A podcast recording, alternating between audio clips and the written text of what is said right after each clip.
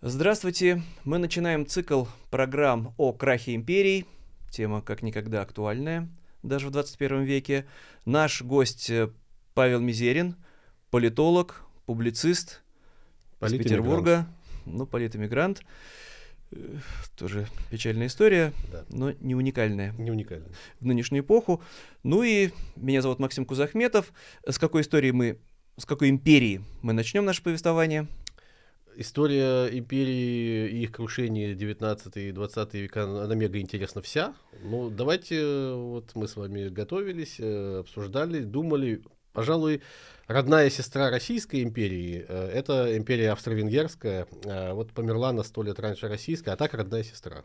То есть пока мы античные, антич- эпоху античности, эти могущественные старинные империи оставляем на потом, а начинаем с того, что поближе, так или иначе, роднит нашу отечественную российскую историю, европейскую историю, да, и Австро-Венгрия, да, действительно, пожалуй, во многом максимально родственный пример, а Российская империя у нас получается такая в широком да, смысле, Да. не прекратившая свое существование буквально в 1918-17 даже году, а как будто бы существующая так или иначе, в отличие от австро-венгерской, до сих пор. Ну, давайте тогда короткий экскурс, что это такое. Австрийская, а позднее австро-венгерская империя, когда все это началось. Ну, началось это все в средние века, и, в общем-то, долгое время Австрийская империя э, не, ну, мало чем отличалась от остальных европейских империй, и до 19 века, до начала 19 века, до наполеоновских войн, в принципе, этот период э, можно оставить, если мы будем говорить об актуальном, то, наверное, это все-таки 19 и 20 века. Ну, коротко просто напомнить, потому что династия действительно австрийская, да, там пришла Габсбурги, Габсбурги, знаменитые, да-да-да. Мгм. которые так или иначе контролировали достаточно большие территории, но это все были, тоже это, наверное, важно упомянуть, как правило, не завоевания, а сложные династические браки, Да, да, да, да, да. родство, потом разделение этих Габсбургов на австрийских и испанских. Но нас интересует вот именно Вена, да, как центр Да. этой империи. который, собственно, и сложился как центр этой империи э, в конце 18-го, начале 19 века, и в начале 19 века по итогам наполеоновских войн э, австрийские- Венский конгресс, кстати. Венский, да, в Вене да, был да, конгресс, да. который переделил всю Европу мирно, как казалось тогдашним государям, и справедливо, Да. как они тогда посчитали. И тут-то вот и сформировалось, что в, в нее входило. В нее входили весьма обширные территории. Э, Это современная историческая Австрия, Венгрия, э, часть Польши, часть Украины, часть Румынии, э, часть современной Сербии, край Воеводина и даже э, часть Белграда нынешнего. Это побережье Далмации. Некоторые итальянские города включают Триест. В общем, это была очень обширная, многонациональная. И Чехия со Словакией. Да, тоже, разумеется, да. Чехия и Словакия, да, да, да.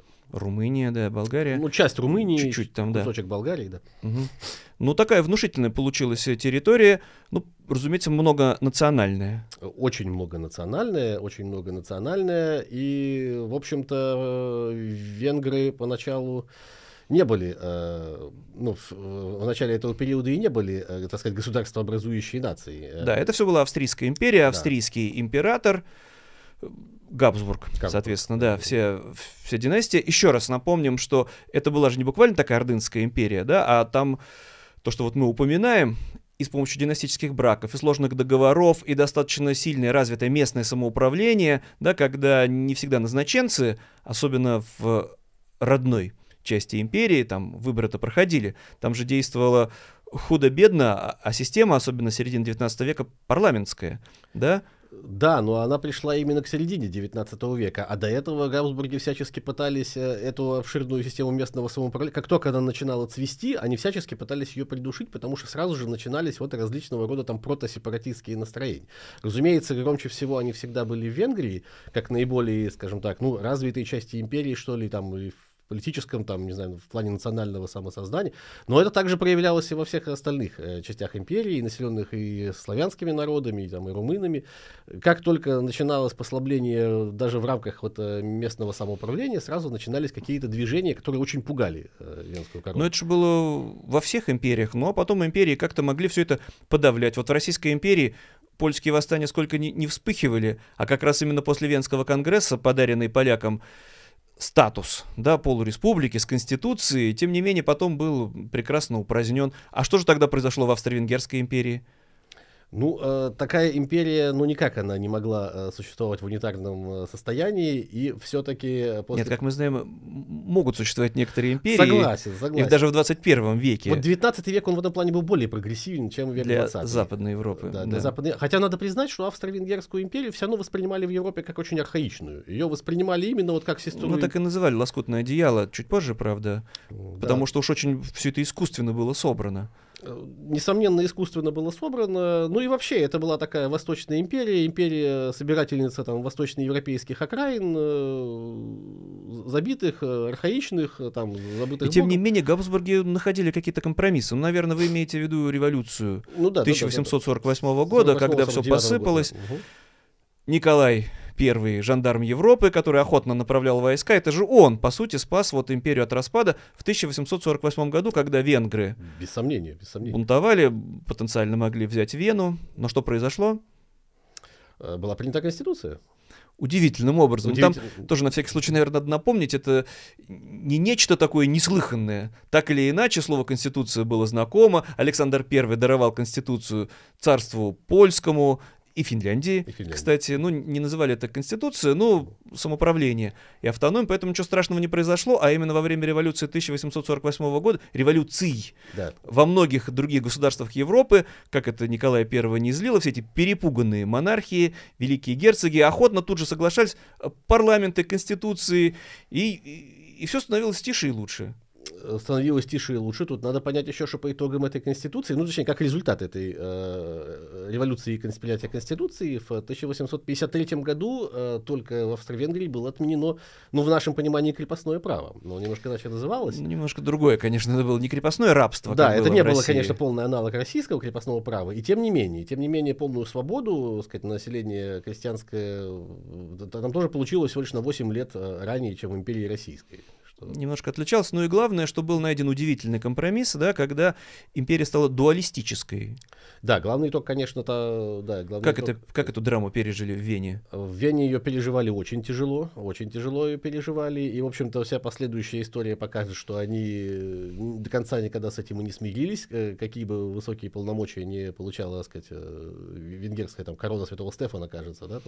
Ну, исторически, да. Ну, то есть получается, да. что вот в Венгрии свой парламент, в Австрии тоже, напомним, Рихстаг, да, тем не менее, там парламент заседал. Рейхстаг, да. То есть у него, может быть, огранич... были весьма ограниченные полномочия, но это был представительный орган, туда проходили выборы, не всеобщие, с массой ограничений, со всякими оговорками, но тем не менее знать венгерская имела свою автономию, знать австрийская, ну, как правило, там, конечно же, в основном немцы были, и остались обижены еще, да, территории? Нет, территории обиженные, разумеется, остались. И по большому счету, к тому моменту, например, та же территория там, Чехии, Моравии, э, она была абсолютно готова к полноценной государственности уже. Э, и она оказалась абсолютно, так сказать, э, про проигнорирована, в отличие от венгров.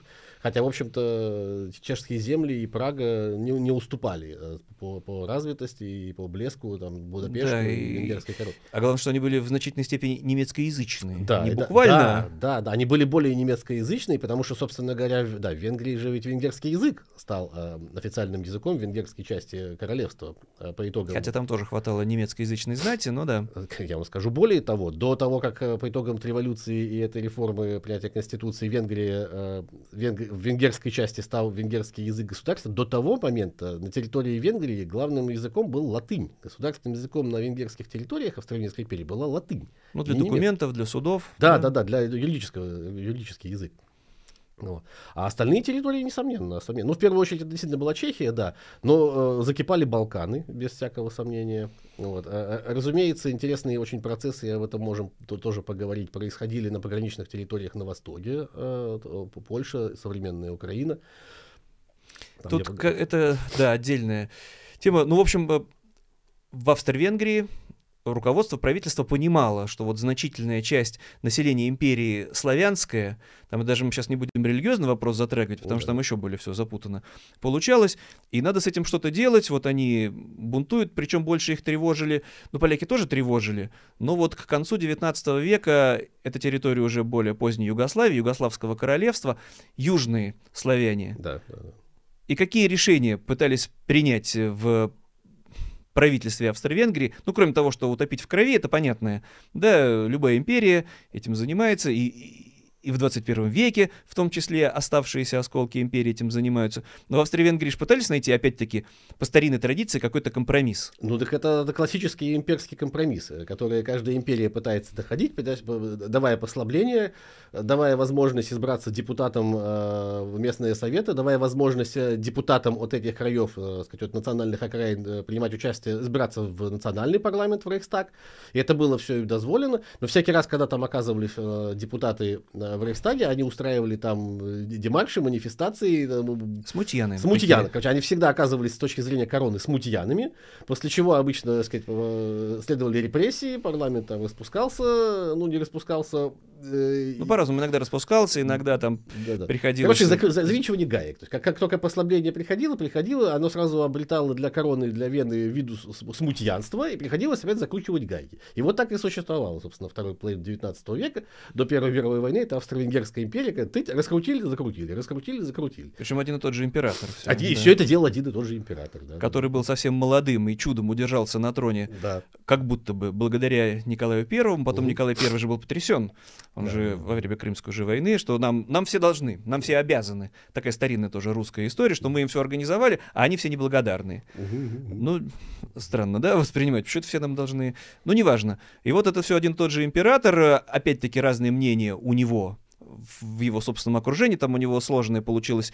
история с престолонаследие, uh-huh. да, там все немножко запутался, но тем не менее, вот все-таки вот буквально, чтобы топить в крови каждый раз э, любой там сепаратизм, такого же не было? Нет, такого, несомненно, не было. Э, желания, может быть, и были, но тем не менее, все-таки это была достаточно развитая парламентская, так сказать, империя. Так всем же было хорошо, казалось бы, вот как, как здорово, ездишь без границ, без особенных, единые стандарты максимальные, торговля максимально там э, ну, та, ну хорошо, да нехорошо, понимаете. Ну вот это уже было пробуждение сказать, национального самосознания в Европе. Такое,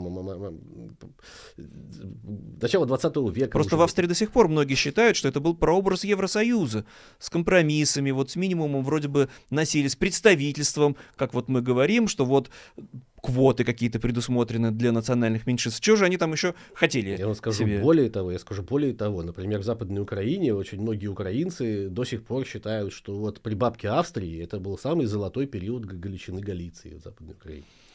Ну, тоже там надо сразу напомнить, что вообще Львов, Лемберг в основном Лемберг, был тогда да. немецкоязычным городом. Ну да, в рамках империи, когда мирные периоды, строились железные дороги, росла промышленность. Что же им еще надо было? Этим смутьянам на окраине. Так вы сегодня вот во Львов приедете, ну, сегодня война уже не приедете, а вообще вот во Львове очень любят эксплуатировать эту австро-венгерскую тему. Я говорю, вот э, это такой золотой век в памяти вот Львова и вообще, так сказать, Галиции, Западной Украины.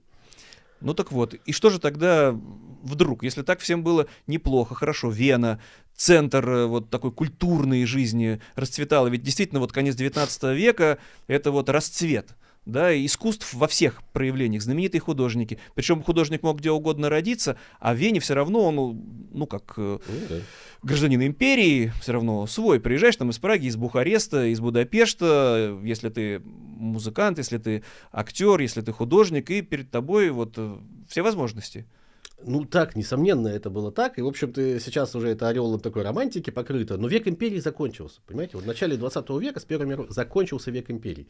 И Первая мировая война, она была просто результатом того, что век империи закончился. Она была абсолютно неизбежна. А есть же мнение, что вот ну это сейчас мы перебираемся уже к 20 веку, что в Вене всерьез обсуждали, ну вот не только дуалистическую империю, да, двойственную, австро-венгерскую, ну вот у нас раз столько славян, и они вечно чего-то там бубнят недовольные, а где э, вот признание нас, ну так давайте им создадим, пусть будет реалистическая империя, вот такой вот компромисс. Почему ну, не сработал? Говоря, не только славяне. Нет, как только об этом заговорили, а действительно, сказать, причем славян воспринимали блоком, их не делили там на... Ну какая разница, да, сербы или чехи, да, для или них украинцы, или славяне, поляки. Это реалистическое, вот. Но опять же был еще и румынский фактор, который тоже был достаточно серьезен. И румыны э, в этом плане бунтовали не хуже славян. Вот. И тогда пришлось, пришлось бы вводить четырелистическую, там, пятилистическую, я не знаю, как бы это выглядело. Ну, ну невозможно это все было. Это уже понятно было, что, так сказать, склеивание искусственной конструкции, она уже трещала, она уже трескалась, лопалась, и не удержать это было. Ну вот внешне это опять-таки воспринималось как в газетах же какой-то. Там же не было вот бунта вот такого откровенного с кровищей достаточно долго после вот восстаний, после революции 1848 года, потом вот еще лихорадила Европа вот 1870-71 год, там, ну, эпоха Парижской коммуны. А в Австро-Венгрии как-то было потише. Находили компромиссы, предлагали все время что-то там приходилось, да, идти с венграми. Особенно, это же венгров воспринимали как э, главный вот такой вот очаг Да-да-да. сепаратизма. Но находили компромиссы, давали им высокие посты венграм в армии, знать, опять-таки, чины. Что ж тогда помешало это вот найти этот компромисс, и вот такой вот Евросоюз оттуда бы и пошел ну, все равно, ну, не был это Евросоюз. Еще раз говорю, э, всякий раз там любые послабления, они все равно потом закручивали, заканчивались закручиванием гаек. То же самое случилось бы это и в очередной раз, там, если бы они, допустим, даже пережили Первую мировую войну. Ну, то есть получается, что все равно сидят люди у себя на своей родной земле. Ну, тогда у них к началу 19 века там Балканы уже были беспокойными, обрели независимость некоторые балканские государства и тут же стали враждовать между собой и мечтали о возрождении своих маленьких империй, да, Великая Болгария, Великая Сербия, Великая Румыния сводили друг с другом счеты, и вот почему-то не хотели жить в империи, а хотели, чтобы все было свое. Ну вот, вот в природе человеческой это, хотеть, чтобы все было свое. Вот коммунальной квартире, ну не живется, какая бы она прекрасная и замечательная ни была. Ну, не все это понимают до сих пор. Вот, к сожалению, не все Почему-то, да. Как здорово, все вот единой семьей вот такой вот живем по очереди, моем туалеты, как прекрасно. Ну да, я согласен. Ну давайте тогда в эти детали погружаться. Все-таки бывает же, что империи как-то сохраняются чудом, через кровь там танки выводят э, на улице в нужный момент и снова подавляют, а в Австро-Венгерская не удержалась. Ну так вот, собственно говоря, ведь пережили же Первую мировую войну, пережила и Британская, и Французская империи, и заканчивали они свое существование чуть позже, и, в общем-то, несколько иным путем. Но вот именно это лоскутное одеяло Австро-Венгрии она и не пережила. Э, Давайте тогда погружаться, в принципе, это же классика жанра, да, с чего, собственно, и началась. Первая мировая война ну, формально. Да, да, да, Я думаю, там, конечно, избежать этого глобального конфликта было невозможно, но все началось, опять-таки, именно из-за Австро-Венгрии. Не да, нет, ну началось, убили наследника. Убили в Сараево, в боснийской столице, убили руками серба. Там очень долго... Сербского националиста, Сербского да, националиста Гаврила да, Принципа. Гаврила Принципа, да. Вот. История, на самом деле, крайне мутная, и там, если в нее погружаться, там еще неизвестно, в чьих интересах там и кем это было сделано. Есть масса конспирологических да. гипотез, но, тем не менее, был пойман на месте убийства серб. Да. Да, да, да. Несовершеннолетнему. 18 лет, здоров... здоровенный детина. Это просто тоже любопытный эпизод. Я там напомню, кто не в курсе, mm. что его же не, не казнили, потому что он считался несовершеннолетним. Да, да. А в этом гуманистическом государстве удивительнейшим образом несовершеннолетнего нельзя было казнить. Его просто посадили в итоге в тюрьму. Ну да, убийцу посадили, который убил не только эрцгерцога, а еще и его жену. Да, убийца, я хотел, не просто убийца, а убийца эрцгерцога и его жены. Ни в чем не повинны, то да. уж точно. Ну да, там их было четыре человека, попался еще один. Там же сначала взрыв, э, эрцгерцог выжил, человек оказался решительный, не спрятался ни в какой бункер, да. поехал дальше, навестил да, раненых. Да. Ну, тут вот ему на одной из улиц Гаврила Принцип и попался. Ну, хорошо, но теракты были раньше, вот и в Российской империи убили вот Александра II, свои же, правда, народовольцы. Ну, ну и следующий монарх. Почему же в Австро-Венгрии так не получилось? Там, правда, убили-то не монарха, еще раз напомню, наследника престола, да? Потому что э, империя, она может держаться только на центральной, на центральной власти. Вот, и, искусственно скрученная империя, она держится на, на силе, на, на, на силе центральной власти. А Австро-Венгрия, она ну, не была готова. Действительно, это была такая либеральная, демократическая в, в понимании того времени империи. И именно поэтому она и закончила свое существование ранее. Но ультиматум-то предъявили Сербии. Сербия была немножко другой, не нынешняя, но отдельным независимым но она уже была независимым государством. государством да, а да. сербы на территории Австро-Венгрии, потому что сербов было много, у них были свои анклавы в других территориях. Вот, видите ли, вредят, да? Да, вредят. Мечтают... Разуме... Разумеется, империя должна была повести себя как империя. И, разумеется, все это выглядело, ну, там, для многих современников и комично. Когда Австро-Венгрия объявляет там войну Сербии, прекрасно понимали, что включится в эту войну, все понимали, что включится в эту войну Россия. Но, тем не менее, со стороны вот могущественная империя, колоссальная, и что это Сербия в 10 раз, 20 раз меньше по численности населения, так-то казалось, просто быстро поставим на место. До этого же была аннексирована в том числе да, да, да. территория этой же Боснии и Герцеговины, а здесь мы аннексируем эту Сербию, чтобы навести там порядок, да, раз они сами с собой не справляются, упрямятся. Вот, вот, вот, сейчас проведем специальную военную операцию. Вот. Ну, примерно так да, и планировалось. По, по, сказать, ну, там, по, по, придут там к власти, поможем прийти к власти правильным, значит, э, сербам, которым и будем жить на Балкане, на Балканах дальше замечательно, счастливо, спокойно. Тут, правда, все отличается, потому что у Австро-Венгрии перед проведением специальной военной операции в Сербии был могущественный союзник, вообще-то германский рейх, еще одна империя. Поэтому тут все должно было быть не так уж и плохо. Лучшая армия Европы была на стороне Вены. Это, кстати, тоже удивительный пример. И там, и там немцы у власти говорят на абсолютно одном и том же языке, но друг друга воспринимали как... Э, и воспринимают, как и два разных народа. Да. Да, то есть можно быть, говоря абсолютно вот этнически быть, быть одними и теми же людьми, с одной и той же историей, читать одних и тех же писателей, восхищаться одними и теми же сагами старинными, да, мифами древнегерманскими. Да, и тем не менее, нет, вот Берлин отдельно, извините, а Вена отдельно. Такое тоже возможно. Но это я так Нет, но это, это несомненно возможно, потому что это же покажет и история последующей допустим, той же Британской империи, и даже более обширно это покажет. Но в тот момент, да, ну возможно это, возможно. Почему? Возможно. М- можно быть э, людьми одной крови, одной культуры и жить в разных государствах э, и понимать, что это правильно.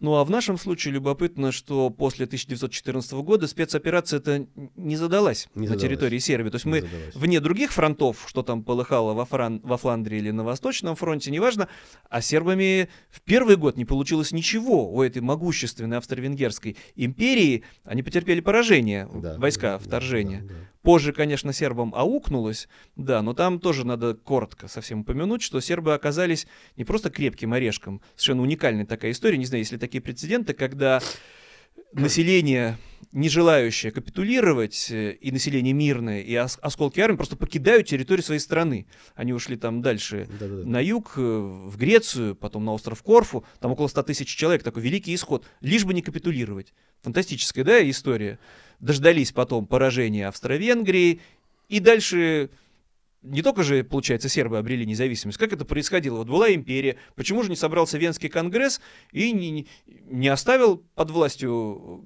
Габсбургов опять всю ну эту вот, территорию? Сто лет назад э, Австро-Венгерскую империю ликвидировал взрыв сербской пассионарности. Вот такое может быть. Вот, э, вот что-то мне подсказывает, что взрыв другой э, пассионарности, в данном случае украинской, сто лет спустя закончит э, судьбу сестры Австро-Венгрии и России. Ну давайте тогда вернемся опять к Австро-Венгрии. Хорошо, вот это вот э, ужас в Вене, потому что вот 18-й год делят Австро-Венгерскую империю победители, Антанта, да, но там невозможно было и удержать, потому что у поляков была совершенно очевидная, вот просто да, вот они да. ждали сто лет этот свой звездный час, уже сформировали вооруженные свои части, еще смогли справиться с советской Россией, чехи, быстро провозгласили независимость, да еще и Словакию сумели присоединить э, Румыния полностью уже стала независимой, значительной части, ну, Венгрия и подавно, вообще давным-давно. И вот Румыния, остается... Румыния и была независимым государством, но ну, она очень обширные территории присоединила Да, отобранные как будто бы у Венгрии, да. так, потому что непонятно чьи. Да, Это да, Трансильвания, да, там или австрийская, или, или венгерская, а вот присоединили к Румынии на зло. Так получилось, как будто бы. Ну, хорошо, и вот остается ужавшаяся в 10 там раз э, территория материнского государства, выхода к морю нет, как нам рассказывали, это же все, это не жизнь. Это Без выхода к морю. До моря далеко. Там и до этого-то выход к морю был такой небольшой, но все-таки был у Австро-Венгрии, в Далмации, как вы упомянули, флот даже был. Да большой был, не такой уж маленький, не, не маленький, приличный был выход к морю. Ну, да мечта, в общем, да, вот в, общем, да, в Средиземное и море. И что же делать вот это вот Вена, это же имперская блистательная столица, вот ее смысл существования, казалось бы, в том, чтобы быть столицей этой империи. А что Прекрасная, да. с кучей театров, музеев да, в той да, эпохе, да. прекрасные дворцы, здания, и все, и как жить? Да, и что, и что делать? Вот теперь мы была столица блистательной империи, а теперь вот такой огромный, красивый, блистательный город, столица маленькой, непонятной Австрии, там, зажатой со всех сторон, там, соседями непонятного Которые еще готовы припомнить, да? Да, еще которые все готовы припомнить, там, старые, там, и ничего не забывшие. Свое колониальное прошлое. Вот-вот-вот. И что делать? Ну, и, как и, как же вен... и как же австрийцы э, выжили? И вот выжили они, и вот они, они выжили, конечно, был у них потом и, и, и рецидив. Рецидив, он э, произошел, так, ну, проявил себя несколько своеобразно, э, там, 20 лет спустя. Но это все уже история Второй мировой да, войны, аншлюз, да, да, да, да, вы имеете в виду. Ну, там Австрия сопротивлялась. Австрийское правительство как раз-таки совершенно не горело желанием присоединяться к этой к нацистской Германии. Да, были настроения, Пятая колонна, можно так сказать? То есть, конечно, в Австрии были сторонники нацизма, Я союзники Гитлера, но правительство Сторон... это вовсе не принимало. Как... Сторонники нацизма и присоединения, сторонников аншлюса в Австрии было очень много. Вот, вот очень много их там было. Вот. Аншлюз прошел, невзирая на настроение в правительстве, и там людей, которые этому сопротивлялись, прошел очень гладко. Конечно, ну, там... Без, без крови. Без, без крови прошел, да. да, и чего уж там произошло гладко. Но, тем не менее, действительно, и как так хорошо, вот, значит, немецкий народ объединился. Да, ну вот, вот такой вот рецидив 20 лет спустя произошел. И тем не немецкий менее, мир. Да, да, немецкий мир. Тем не менее, австрийцы очень э, быстро по ходу Второй мировой войны, раз уж мы так пришли, а, осознали э, все свои перспективы быть частью значит, единого немецкого мира. И, в общем-то, уже из Второй мировой войны Австрия вышла опять независимым страной, независимым маленькой Австрией, независимым государством и была признана жертвой немецкой империалистической оккупации, жертвой немецкого шовинизма, германской агрессии. Но формально так и было, потому что в Австрии ну, референдумы сейчас опять забавно, да, вспоминать. Всегда же можно провести какой-нибудь такой референдум, как все мечтали. Но, тем не менее, конечно, это все не было признано международным сообществом. Да, да? конечно, конечно, конечно. Удивительная история, не все до сих пор это понимают, что это важно. Угу. Да, вот есть мировое сообщество, которое вовсе не всегда вот так все может проглотить и воспринять, как тысячу лет назад. Ну а хорошо, дальше? и вот, ну да. вот несчастные авторы, разоренные, да. Вену брали штурмом советские войска. Ну, чудо произошло, советские войска именно Вену-то как раз и, и покинули. И хорошо, дальше что жить? Вот разоренная страна, гораздо меньше, чем Германия, имперское прошлое утрачено навсегда. И что происходит? Ну, вообще-то в Европе происходит план Маршала, а Австрия еще оказывается зажатой между по, в общем, по договоренностям, по требованию, в том числе советской стороны. Вообще же Австрия должна была стать частью Восточного блока по первоначальным планам, по переговорам. Ну, был такой вариант. Вот. Ну, еще одним, так, одной разновидностью ГДР. Да, да, да. Австрия должна быть, в принципе, должна была бы стать там еще одной редакцией ГДР, да, да. Но все-таки компромисс сошлись в том, что она останется нейтральным государством, таким буфером пограничным между западным блоком и блоком восточным. В 50 году вот это, значит, и произошло. И дальше Австрия развивается как независимое государство. В ее, э, в ее существовании были заинтересованы обе стороны, и западная, и восточная. Конечно, годы были не богатые, чего уж там, но они везде тогда были не богатые. Но ее коснулся и план Маршала, одновременно Австрию коснулся. Ну, инвестиции. Инвестиции, да, да, плана Маршала коснулись Австрию, и хорошо коснулись. Вот. И в то же время не было такого противодействия со советской стороны. Там, в общем-то, с, с этой стороны она тоже была. Она тоже, конечно, кушала там свое, там, ласковый телятка, двух маток сосет.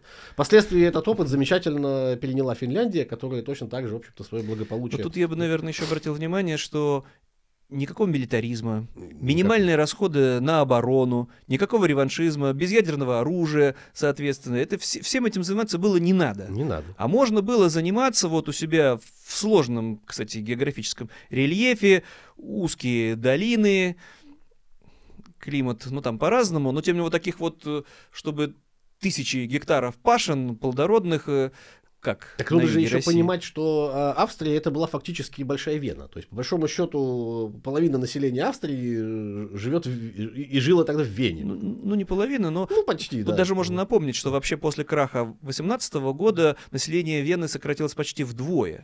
Ну, да, и если да. почитать Цвейга произведения, там это шок. Они 10 лет приходили в себя в 20-е годы, то, что рухнуло все, бедность, проблемы, не на что жить, а потом, оказывается, можно перешагнуть. Но мне вся это просто интересная история, как вот бывшая столица империи превращается в процветающее государство, без нефти, без газа, без выхода к морю, значит, можно. Да, конечно, можно. И, конечно, население Москвы, возможно, сократится вдвое по итогам распада последней империи Европы. Впоследствии это станет замечательное, уютное, очень аутентичное европейское государство Московия. Да, тут еще любопытен пример, что как раз-таки в центральной части бывшей Австро-Венгерской империи вовсе не начались тут же какие-то масштабные конфликты, гражданские войны. Проблемы были. Проблемы закончились, к несчастью, в 1945 году депортацией просто немецкого населения отовсюду. Ну, да, да. В наказание, в том числе из Трансильвании, из Югославии, кстати, на территории Австрии в основном. Мы-то больше знаем про Польшу и Пруссию, а всем немцам досталось за вот это, за попытки реваншизма, бывшего имперского величия, а потом все равно благополучная, сытая бюргерская жизнь. Значит, так можно. Можно. Уже в 60-е годы э, Вена была, Австрия была весьма благополучной страной э, по европейским меркам. Вена снова стала блистательной Веной. Туда опять стали стремиться люди искусства. Да, один из самых комфорта- комфортных городов Европы Да, да, считается. да. И всегда и считался вот э, с 60-х годов считается. Да, да, да. Очень быстро, очень быстро маленькая Австрия стала прекрасной страной, ну, по историческим меркам, конечно. Очень быстро стала из центра империи маленькой, аутентичной, очень привлекательной европейской Точно, страной. что привлекательный. Ну что ж, большое спасибо. Интересная, яркая, поучительная история. В следующий раз расскажем тогда о других империях, о крахе других империй, Давайте. что с ним произошло, хорошо или плохо. Предложу бы британскую, очень интересно. Британская прекрасная, крупнейшая морская империя в истории человечества. Морская, правда, не сухопутная. С нами был э, политолог, публицист Павел Мерезин. Мизерин. Я Мизерин, простите. Павел Мизерин. Я Максим Кузахметов. Э, До встречи в следующей программе. До свидания. Спасибо.